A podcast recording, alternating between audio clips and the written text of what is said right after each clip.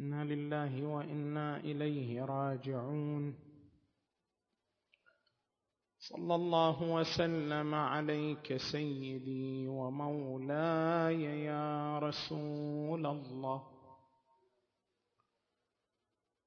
وعلى آلك الطيبين الطاهرين المظلومين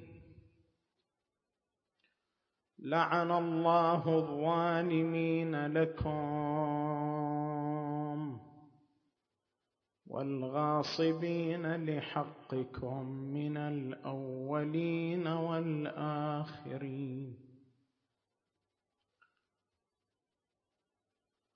السلام على شمس الشموس وأنيس النفوس المدفون. بأرض طوس. قبر بطوس.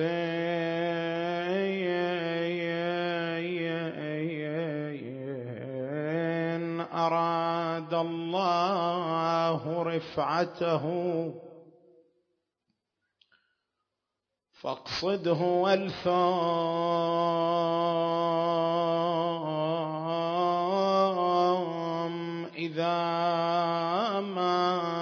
جئت تربته. وقال إذا ما رأت عيناك قبته. يا أرض طوس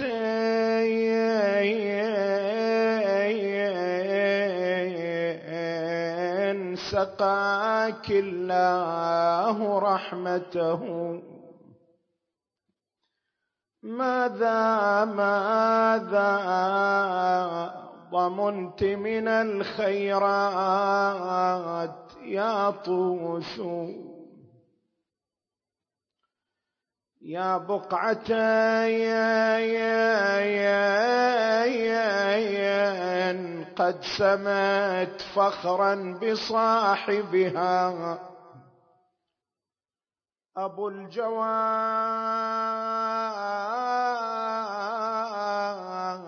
علي الطهر حل بها. فضاهت العرش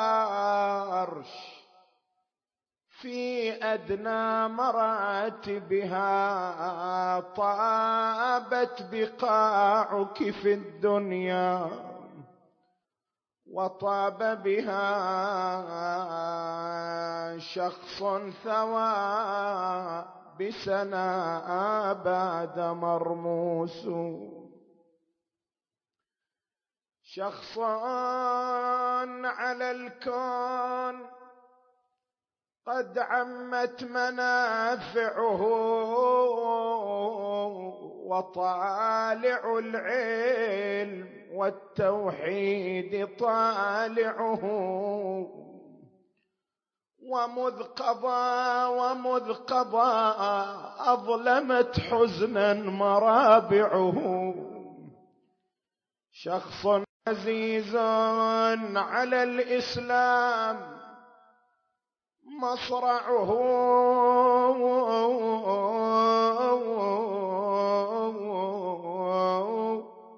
في ذمة الله مغمور ومغموس. من عالم النور بار الكون كونه نورا بهيا وحول العرش أسكنه. أفدي بنفسي قبرا صار مدفنه. يا قبره أنت قبر قد تضمنه. حلم وعلم وتطهير وتقديس. قبرا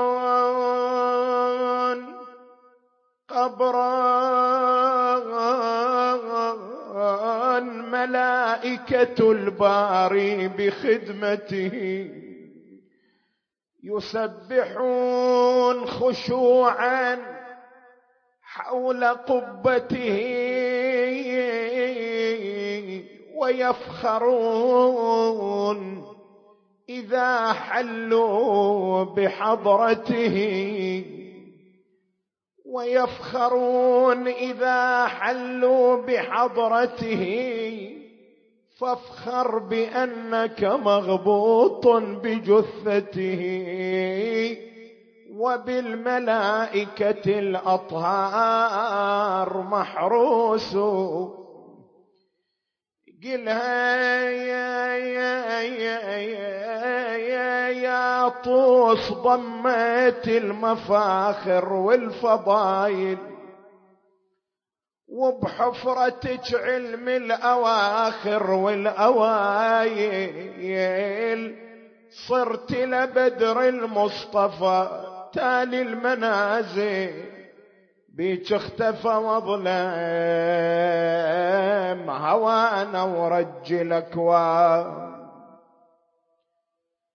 قالت بابن موسى الفخر كله جمعته وغصبا علي ابن الرجس قطع مهجته لكن بلا تجهيز جسمه ما تركته. عتب على اللي برضها ظلوا بلكفا ومن عقب عينه ما سبيت مخدراته ومن الخدر للهتك ما طلع عن بناته شافا بواجع ليه ما شافا شماته. ولا طفل عندي للرضا ظل فوق تربة. آه والغاضرية كم طفل بيها تعفر. فوق التراب وكم يتيمة بحبل تنجار بين الأعادي. وكم طفل بها تعفار فوق التراب وراس لاح براس الاسنان إنا لله وإنا إليه راجعون. وسيعلم الذين ظلموا آل بيت محمد حقهم. أي منقلب ينقلبون والعاقبة للمتقين. قيل لي قيل لي أنت أوحد الناس طران.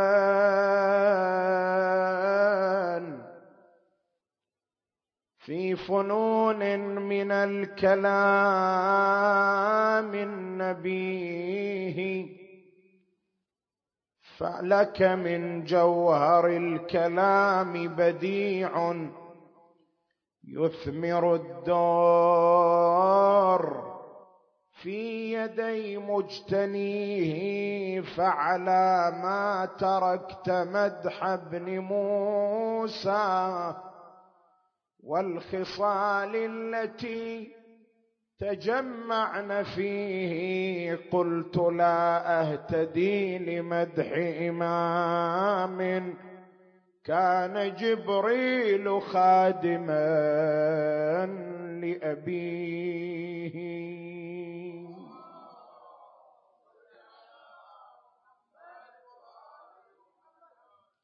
سيدنا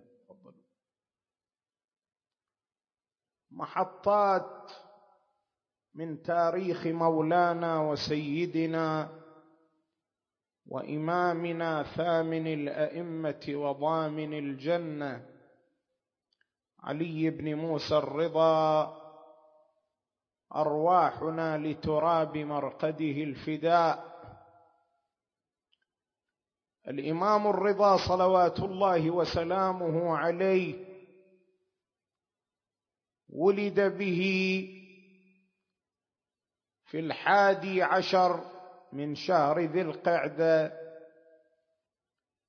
سنة مئة وخمسين من الهجرة المباركة على الرأي المعروف. وقضى شهيدا صلوات الله وسلامه عليه على يد المأمون العباسي. عليه لعائن الله سنة مئتين وسبع من الهجرة النبوية. فيكون عمره المبارك صلوات الله وسلامه عليه سبع وخمسين سنة. الإمام الرضا صلوات الله وسلامه عليه تحدثنا أمه المباركة عن ولادته فتقول لما حملت بابني علي ما كنت أشعر بثقل الحمل وكنت في منامي أسمع تسبيحا وتهليلا وتمجيدا من بطني. فإذا جلست لم أسمع شيئا فلما وضعته وقع واضعا يديه على الأرض رافعا رأسه إلى السماء وكأن شفتيه تتحركان بكلام لم أفهمه. فدخل الإمام باب الحوائج عليه السلام وقال بشراك يا نجمه كرامة ربك لك فهذا بقية الله في الأرض علي بن موسى الرضا.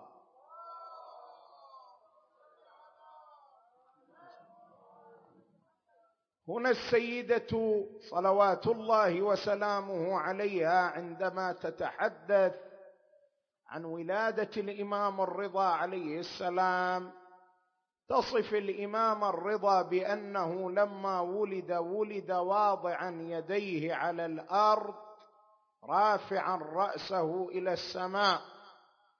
وهذه خصوصية من جملة خصوصيات المعصومين عليهم السلام عند الولاده معصوم واحدة من خصوصياته عند الولاده إذا ولد يولد بهذه الهيئة واضعا يديه على الأرض رافعا رأسه إلى السماء.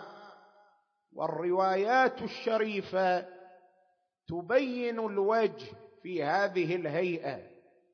فورد في روايات أخرى بأن المعصوم إذا وقع على الأرض ووضع يديه عليها قبض علوم الأولين والآخرين ويرفع رأسه إلى السماء بعد أن يسمع نداء من قبل الله سبحانه وتعالى وخطابا موجها إليه وتحميلا له للمسؤولية منذ لحظة الولادة فيرفع رأسه إلى السماء ويتمتم بكلمات تبينها بعض الروايات شهد الله والملائكة وأولو العلم أن لا إله إلا هو فيشهد لله بالوحدانية ويشهد للنبي صلى الله عليه وآله بالنبوة ويشهد لنفسه بأنه ولي الله في أرضه. وهذا سر رفع رأسه إلى السماء. أم الإمام الرضا صلوات الله وسلامه عليها كانت لها مجموعة من الأسماء. فكانت تسمى بتكتم. ألا إن خير الناس نفسا ووالدا ورهطا واجدادا. علي المعظم أتتنا به للعلم والحلم ثامنا. اماما يؤدي حجة الله. تكتم. فكان يعبر عنها تكتم ومن أسمائها الخيزران ومن أسمائها نجمة ومن أسمائها سكن وكانت تكنى بأم البنين. عندما يأتي شخص ليقف عند هذه الظاهرة وهي سر تعدد الأسماء لأمهات الأئمة عليهم السلام يعلم بأن السر هو أن أمهات الأئمة عليهم السلام أو كثير من أمهات الأئمة كن من الجواري والجارية بطبيعة الحال بما أنها تتنقل من مالك إلى آخر من بلد إلى آخر تتعدد أسماؤها تبعا لتعدد ملاكها. فكانت المرأة الواحدة تكون لها مجموعة من الأسماء باعتبار تعدد الملكيات. ومن هنا يرتفع الغموض عن الإشكالية التي يثيرها بعضهم حول ولادة الإمام المهدي عجل الله فرجه الشريف. بعض المعاصرين ممن شككوا في ولادة الإمام عليه السلام وكتب كتابا في ذلك. واحدة من الإشكاليات التي أثارها حول ولادة الإمام عليه السلام أن أم الإمام المهدي لم تضبط لها الروايات اسما واحدا بل ذكرت لها مجموعة من الأسماء. وهذا يعني تهافت الروايات وعدم صحتها وعدم صدقها. وهذا اشتباه. لماذا اشتباه؟ لأن أم الإمام المهدي أيضا عليه السلام تعددت أسماؤها باعتبارها أيضا كانت من الجواري والجارية بطبيعة الحال تتعدد أسماؤها. فإذا تعدد الأسماء لا يدل على عدم صحة الحقيقة. تعدد الأسماء مع وجود مسمى واحد هذا أمر ممكن سيما في عالم الجواري. وكانت هذه المرأة المعظمة رغم أنها جارية من الجواري إلا أنها كانت تتصف بمزايا لم يتصف بها غيرها. ولذلك أمر الله تعالى حجته باب الحوائج موسى بن جعفر عليه السلام أن يقترن بها. فورد في الرواية عنه عليه السلام والله ما تزوجت بهذه الجارية إلا بأمر من الله ووحيه. إرادة السماء حددتها وعينتها. ولذلك لما جاء الإمام الكاظم يشتريها كانت هنالك مجموعة من الجواري. كانت هنالك مجموعة من الجواري. عرضن على الإمام. وأبى الإمام أن يأخذ واحدة منهن. فقيل انها هنا جارية عليلة. قال وأنا أريد هذه العليلة.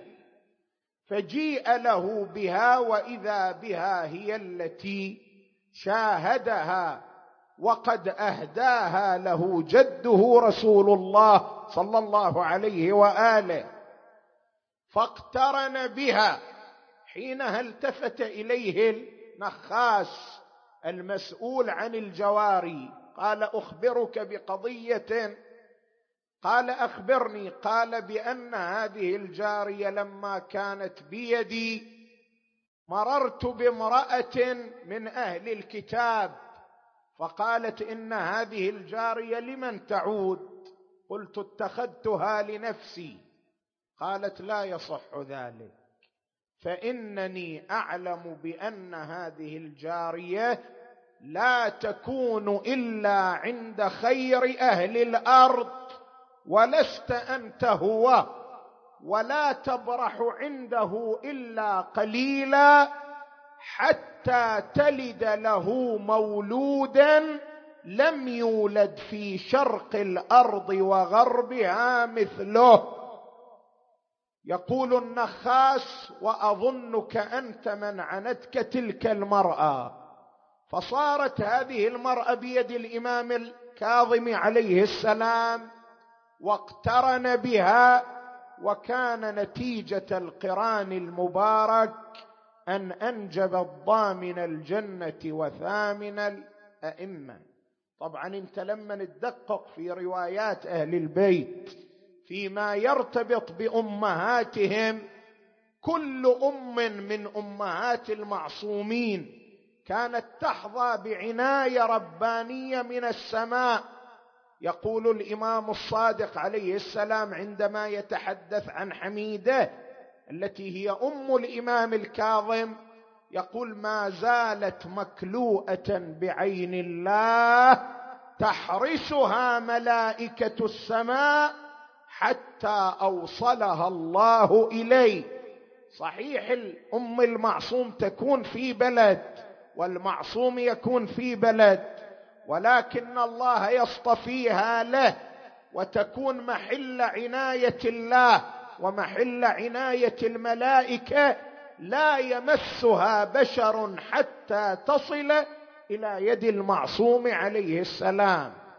لذلك كانت مولاتنا نجمة أم الإمام الرضا عليه السلام كانت مختارة من قبل الله ومحفوظة ومدخرة لباب الحوائج عليه السلام.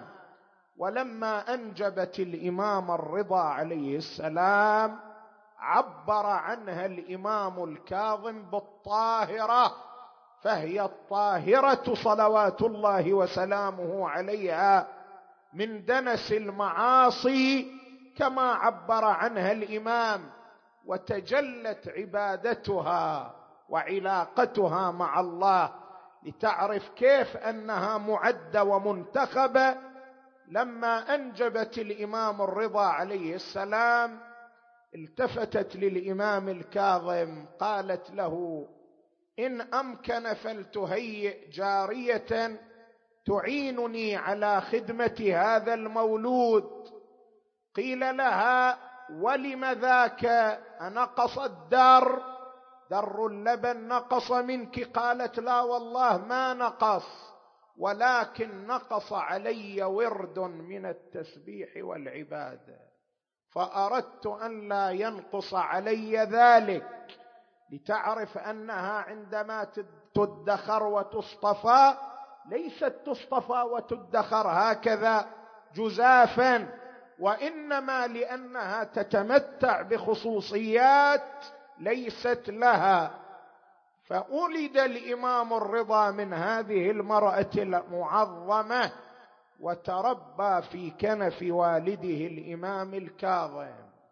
يقول المفضل بن عمر دخلت على الإمام الكاظم عليه السلام فوجدت صبيا في حجره كأن وجهه فلقة قمر.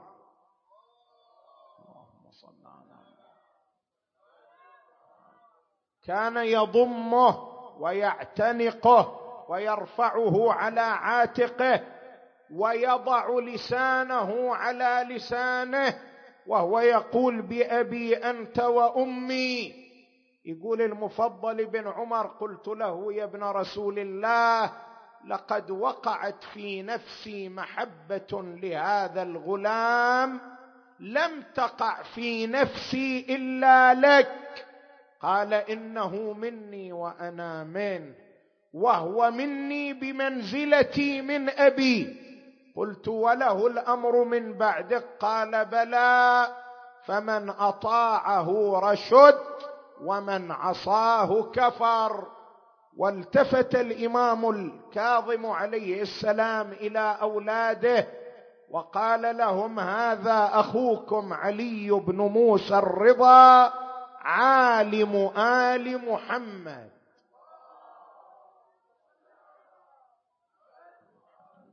فسلوه عن أديانكم واحفظوا ما يقوله لكم. الإمام الرضا صلوات الله وسلامه عليه تميزت حياته كآبائه الطاهرين بمجموعة من الخصال الفاضلة والنبيلة التي ترجمها فعلا وقولا صلوات الله وسلامه عليه فهو في السخاء سيد السخاء والكرم.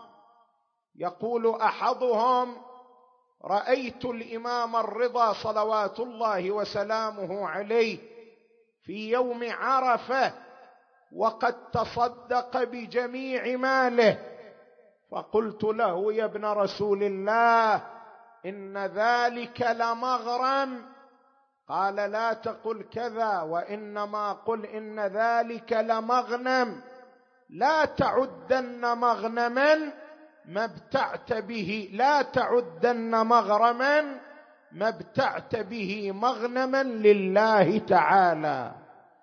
فتصدق بجميع ماله وأعتق ألف مملوك صلوات الله وسلامه عليه. وكان إذا قدمت إليه مائدة الطعام ووجد فيها الطعام الذي يطيب ويلذ كان يعزله إلى ناحية ويأمر بتقديمه إلى المساكين والفقراء ويحتفظ بالطعام الذي يأكله كل أحد صلوات الله وسلامه عليه. ودخل عليه شخص قال له يا ابن رسول الله اعطني على قدر مروءتك. قال لا أستطيع. قال اذا ماذا؟ قال قل اعطني على قدر مروءتي. قال فاعطني على قدر مروءتي. فأمسك بمئتي دينار والدينار الواحد يعادل قيمة ناقة في ذلك الزمان وأعطاها إياه دفعة واحدة. اعطني على قدر مروءته لا يمكن.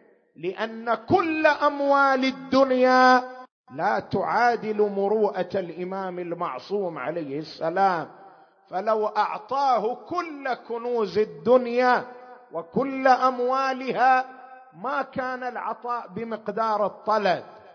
كان الإمام الرضا عليه السلام سيد السخاء وكان أيضا سيد العبادة. فلما أنشد دعبل الخزاعي رضوان الله تعالى عليه قصيدته التائية المعروفة أعطاه الإمام الرضا قميصا وقال له يا دعبل خذ هذا القميص فقد صليت فيه ألف ليلة وفي كل ليلة ألف ركعة وختمت فيه القرآن ألف ختمة.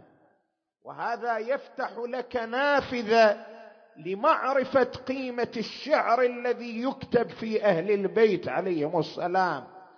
وهناك للأسف في بعض المجتمعات أو بعض الأوساط الأدبية هناك محاربة للشعر الديني فالبعض من الأدباء يعتبر أن الشعر الديني شعر مناسباتي شعر كلاسيكي لا إبداع فيه وهذا فهم خاطئ.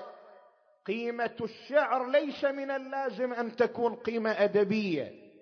كما يطلب في الشعر أن تكون له قيمة أدبية ومشتمل على معاني إبداعية وصور جميلة أيضا المطلوب في الشعر أن تكون له قيمة دينية وأعظم القيم الدينية أن يكتب الشعر في محمد وآل محمد.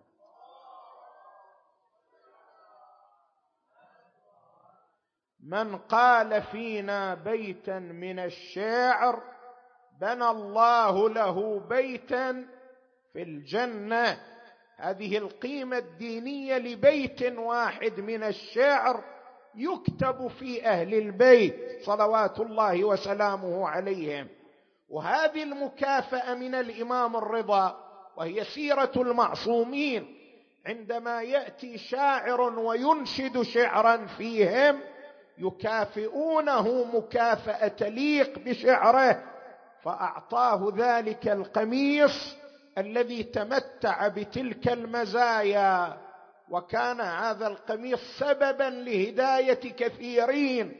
إذ تروي الروايات بأن دعبل الخزاعي رضوان الله تعالى عليه لما رجع من عند الإمام الرضا اعترضه مجموعة من السراق فلما اعترضوه ونهبوا ما عنده وجدوا هذا القميص يتمتع برائحة كأنها رائحة الجنة. صل على محمد وآل محمد. فقال لهم دعبل الخزاعي خذوا كل ما تريدون واتركوا لي فقط هذا القميص. قالوا هذا القميص حتما له خصوصية ليست لغيره. ونحن لمسناها. قال نعم هذا قميص لامس جسد مولاي علي بن موسى الرضا وهذا هو السر فيما ترون وتشمون وتلمسون. فتبركوا به فأشربوا الهداية جميعا ببركات مولانا علي بن موسى الرضا.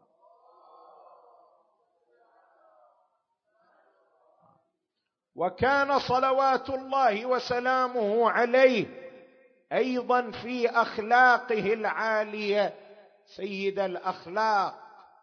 ومن أبرز صفاته الأخلاقية تواضعه صلوات الله وسلامه عليه.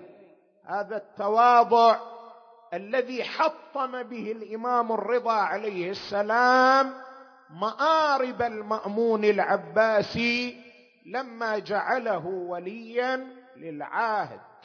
إذ أن المأمون العباسي كان واحد من أهدافه عندما جعل الإمام الرضا وليا للعاهد أن يبين لشيعة الإمام الرضا بأن الإمام الرضا شخصية واقعها على خلاف ظاهرها فهي وإن أظهرت الزهد في الدنيا إنما اظهرت ذلك لأنها لم تصل إليه ولكنها بعد وصولها إليه سيظهر واقعها.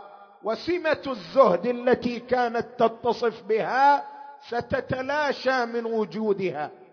طبعا هذا بلاء بلاء موجود عند كثيرين.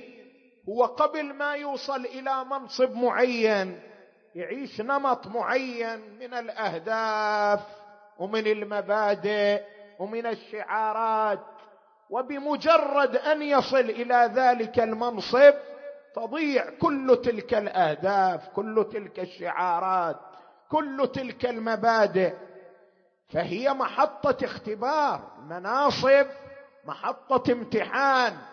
وكان المأمون العباسي يتصور أن الإمام الرضا من من قبيل هذا النمط من الناس فوضع في ذهنه أنه إذا جعل الإمام الرضا وليا لعهده ووصل الإمام لمنصبه حينئذ سيغتر بالدنيا وتزول كل تلك المظاهر التي كان يتسم بها وكان الشيعة مخدوعين به من خلالها. ولكن الإمام الرضا فاجأه بواقع أصعب وأقوى فما ازداد الإمام الرضا بولاية العهد إلا تواضعا. كان صلوات الله وسلامه عليه.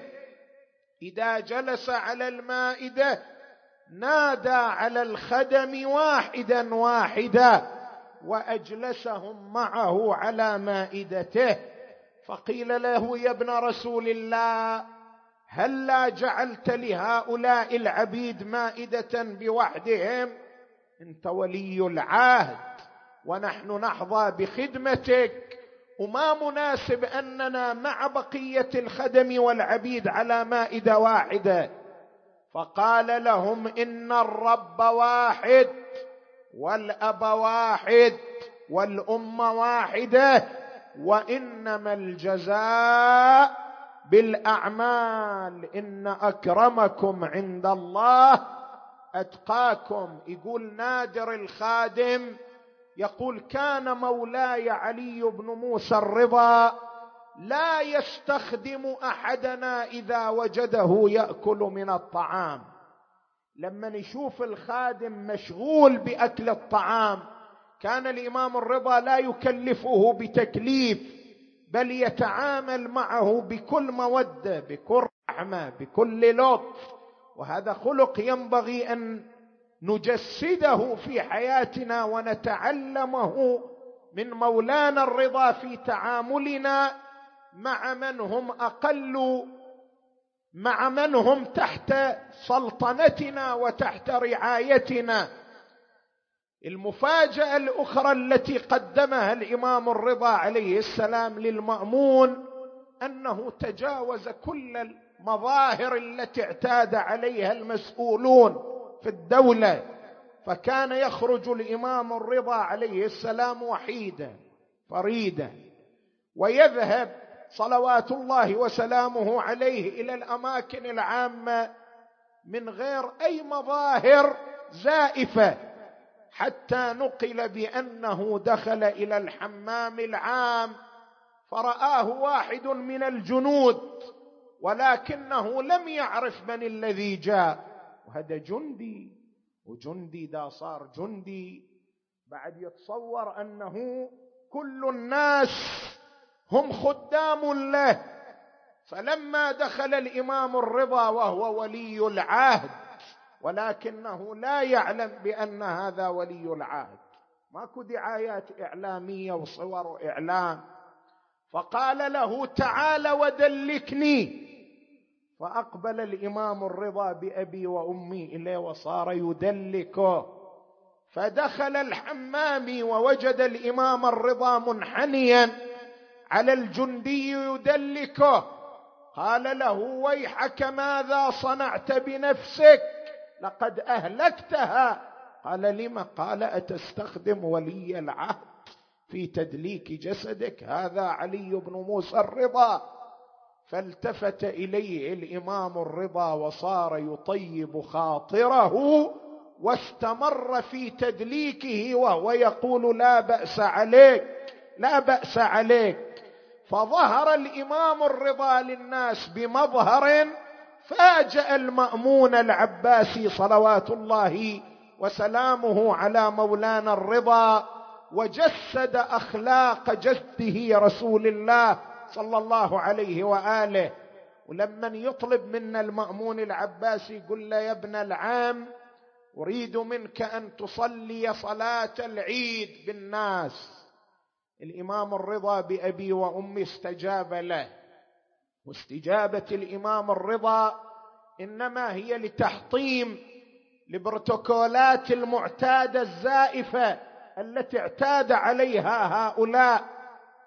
فلما أصبح الصباح أقبل جنود المأمون عند باب الإمام الرضا عليه السلام ففوجئوا بخروج الإمام الرضا عليه السلام حافي القدمين وقد أمسك بعصا صلوات الله وسلامه عليه وارتدى رداء أبيض فلما خرج انبهر الجنود ببهاء وجهه صلوات الله وسلامه عليه فما زال يمشي قاصدا إلى صلاة الجمعة والناس ينظرون إلى بهاء وجهه حتى ضج الناس بذلك المنظر.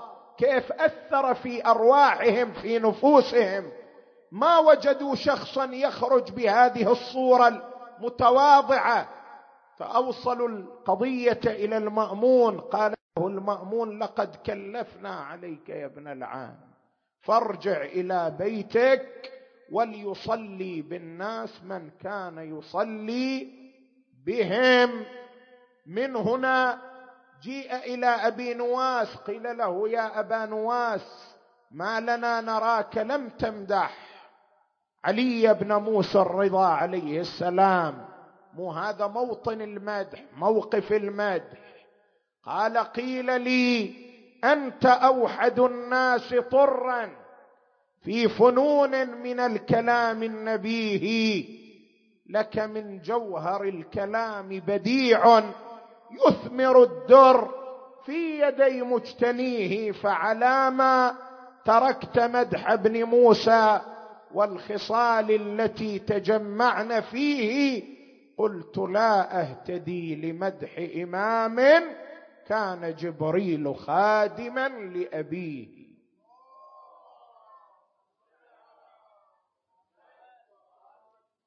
وبعد حياة ملؤها العطاء ملؤها العلم. قضى الإمام الرضا صلوات الله وسلامه عليه شهيدا ودفن في قرية سناء آباد.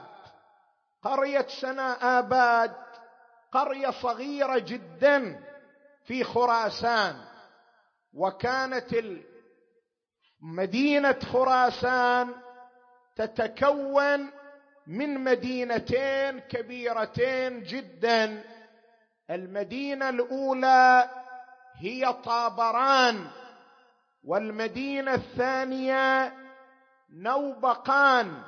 مدينتان كبيرتان تتكون منهما خراسان. والإمام الرضا دفن في قرية صغيرة قرية سنا آباد.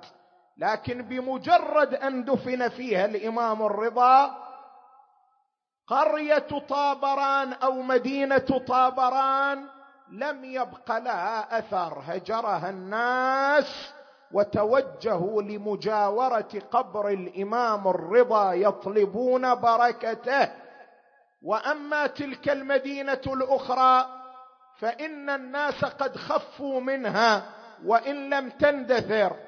وصارت بلدة طوس مدينة طوس مدينة زاهية من خلال توسع قرية سنا آباد وتحول هذه القرية إلى مدينة واسعة المعالم ببركة قبر الإمام علي بن موسى الرضا عليه السلام.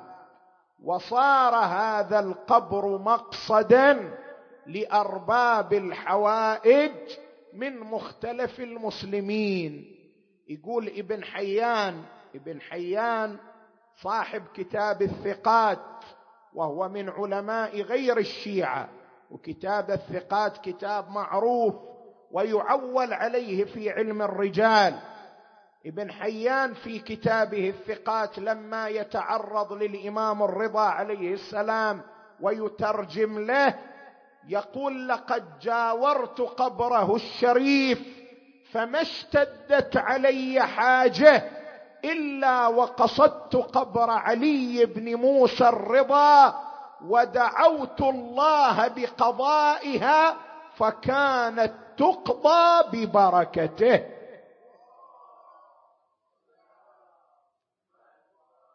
هذا من غير الشيعة ابن حيان كتاب موجود منتشر كتاب الثقات. الشيخ الحر العاملي عليه الرحمة صاحب كتاب وسائل الشيعة الذي هو من أهم الكتب الحديثية عند شيعة أهل البيت. والمتأخرون من الفقهاء من المجتهدين لا يستنبطون حكما شرعيا إلا بالرجوع إلى هذا الكتاب إلى كتاب وسائل الشيعة. لا يوجد فقيه يستنبط حكم شرعي إلا بالرجوع إلى هذا الكتاب. جزى الله مؤلفه خير الجزاء. الشيخ الحر العاملي يقول لقد جاورت قبر مولاي. وأنتم لما تروحوا إلى زيارة الإمام الرضا هناك مدفون الحر العاملي عليه الرحمة وله قبر معروف.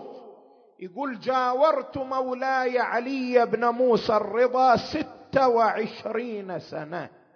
فلا يخطر في ذهني أنني كانت عندي حاجة ولم تقضى عند قبر مولاي علي بن موسى الرضا. صلوات الله وسلامه عليه. وإن الكرامات يقول الشيخ الحر وإن الكرامات التي كانت تصدر من قبره كرامات متواترة تحدث بها القريب والبعيد ولا يسع المجال لذكرها تفصيلا ولكنني أكتفي بما ذكرته اجمالا ثم يقول وكانت عند جيراننا بنت خرساء فوجهوها لزيارة الإمام الرضا عليه السلام. فلما وصلت لزيارته وجدت عند القبر رجلا حسن الهيئة بهي الطلعة فظنت أنه مولاها الرضا. فقال لها لم لا تتكلمين؟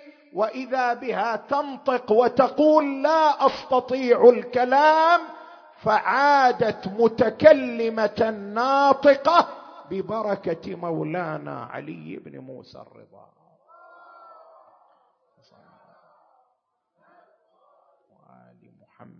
لذلك يقول مولانا الهادي صلوات الله وسلامه عليه إن قبر جدي علي بن موسى الرضا بأرض طوس روضة من رياض الجنة لا يزوره صاحب حاجة إلا وقضى الله حاجته. قبره ملاذ المحتاجين ملاذ الزائرين. صلوات الله وسلامه عليه.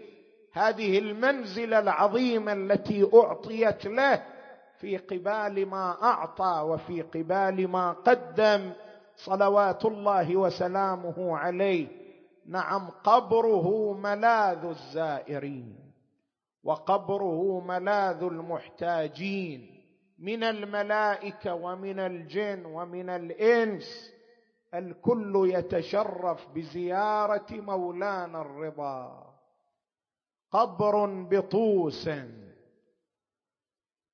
قبر بطوس أراد الله رفعته. فاقصده والثم إذا ما جئت تربته. وقل إذا ما رأت عيناك قبته. يا أرض طوس سقاك الله رحمته. ماذا ضمنت من الخيرات يا طوس قبر ملائكه الباري بخدمته يسبحون خشوعا حول قبته ويفخرون. إذا حلوا بحضرته فافخر بأنك مغبوط بجثته وبالملائكة الأطهار. محروس. هذا القبر الشريف الذي تضمن مولانا علي بن موسى الرضا عندما قضى عليه المأمون العباسي بسم نقيع. بعض الروايات تقول الإمام بأبي وأمي صار يعالج حرارة السم سبعة أيام. لكن بعض الروايات تقول ما أمهله السم أكثر من يومين فقضى مقطع الأحشاء غريبا شهيدا. قد كسف آيات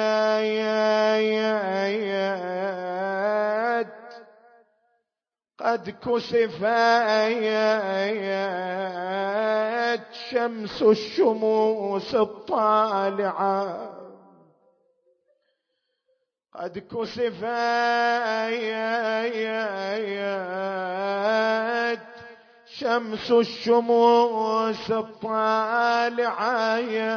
ومات مسموما فيا للفاجعة يا يا يا يا يا. لهفي له لقد قضى غريبا. لهفي له لقد قضى غريبا. ولم يجد من أهله قريبا. إذا واحد غريب ويموت مسموما فإن وجوده إذا كان الشخص إذا كان الشخص قريبا فإن وجود أقاربه من يخفف عليه عناء الموت. ولكن الإمام الرضا مع أنه مات مسموما. المسموم يحتاج من يمرضه يحتاج من يعالجه يحتاج من يبرد عليه حرارة السموم. ولكن مولانا الرضا لم يكن معه أحد في الدار لا في له لقد قضى غريبا ولم يجد من أهله قريبا. إذا من ناح عليه يا شاعر اسمع اسمع. يقول فناحت الزهراء على غربته فناحت الزهراء على غربته. وأعولت حزنا على محنته. شو تقول؟ تقول لا تحسبون إلى الرضا في طوس ما جيت ولا إلى بغداد ما رحت وتعنى. يعني حاضرة يا زهرة اي حاضرة كلهم عليهم نوحت والجيب شق. لكن أعظم علي لون عناعي على حسن آه انت رد عليها جواب قلها والله يا زهراء. كم جنازة من بنينك تبقى بالأموارة وشفتيها بعينك. ليش يا زهرة والسبب كله من الذي سقط جنينك؟ زيد علينا الهضم والحسرات والنوح شلون شلون؟ واحد ثلاثة أيام. فوق السطح خلاه واحد على حماميل. فوق الجسر جابه وأما غريب الغاضرية أريد منك صرخة ويا الزهرة وأما غريب الغاضرية بخيل داس. عظم الله أجوركم. نزل به القضاء المحتوم. سكن أنينه عرق جبينه. انقطع نفسه تدلت رقبته وفاضت روحه. اما من مناد واماما صرخ الإمام الجواد وابتا صرخت الملائكة وعليا.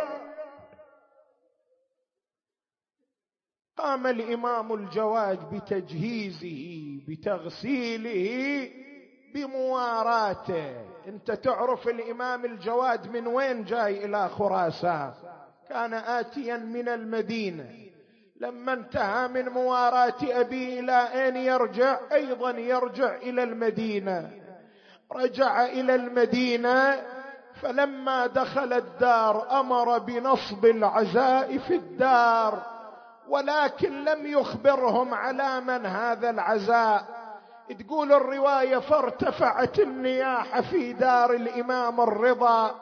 عمه علي بن جعفر سمع أصوات النياحة. جاء إلى الدار طرق الباب خرجت له جارية قال على من هذا العزاء؟ قالت له والله لا أعلم. سمعه الإمام الجواد قام إليه. قال له بني على من هذا العزاء؟ هل هو على أمك الزهراء؟ ترى إحنا مصائبنا كثيرة بني. أم هو على جدك أمير المؤمنين؟ أم هو على جدك الحسين؟ لو هذا العزاء على جدك باب الحوائج موسى بن جعفر الذي تركت جنازته على جسر بغداد. قل لي على من هذا العزاء؟ يقول الراوي فضمه الإمام الجواد إلى صدره. ونادى يا عم يا عم عظم الله لك الأجر. فلقد مات والدي الرضا غريبا لما سمع علي بن جعفر ما تحمل فنادى ألا وإمامها وغريبا يقول له هيا جت لاعاتي يا بن خير البرية. قل على من أمرت تنصب عزيز. يا ابني مصايبنا عظيمة تشيب الشاب. نبكي على ضلعين مكسورة ورا الباب. لولا الجنين اللي تعفر فوق الأعتاب. لو قد جدنا اللي دهانا بكل رزية يلا أريد منك صوت نياحها نبكي يا عقلي. ما تقلل يا فجيعة. للي انذبح ضامي. وعلى صدره رضيع. يلا عندكم حوائج لولا الإمام اللي نشار. مذهب الشيعة. جعفر من المنصور. كم قاسى أذي حن وجذب ون وزفار زفرة شديد. وقال له يا عمي حلت مصيبة جديدة ويا الرضا المأمون سواها مكيد غاله بسمه وزلزل السبع العلي وقبر بطوس يا لها من مصيبة. بالحسين الوجيه وجده وأبيه وأمه وأخويه والتسعة المعصومين بنيه سيما بإمامنا ومولانا علي بن موسى الرضا فرج هموم المهمومين واقض حوائج المحتاجين واحفظ مراجع الدين والعلماء العاملين واجعل هذا البلد آمنا مستقرا وسائر بلاد المسلمين. اللهم إنا نسألك وندعوك بمولانا علي بن موسى الرضا أن تحفظ زوار أبي عبد الله الحسين وتردهم إلى ديارهم سالمين غانمين بعنايتك وعناية محمد وآله الطاهرين وإلى موتى العلماء الأعلام سيما إلى روح الخطيب العلامة المرحوم السيد علي الميلاني إلى روح أموات العلماء وأموات الحاضرين وأموات المؤسسين وأمواتنا وأموات المؤمنين والمؤمنات. نهدي للجميع ثواب الفاتحة.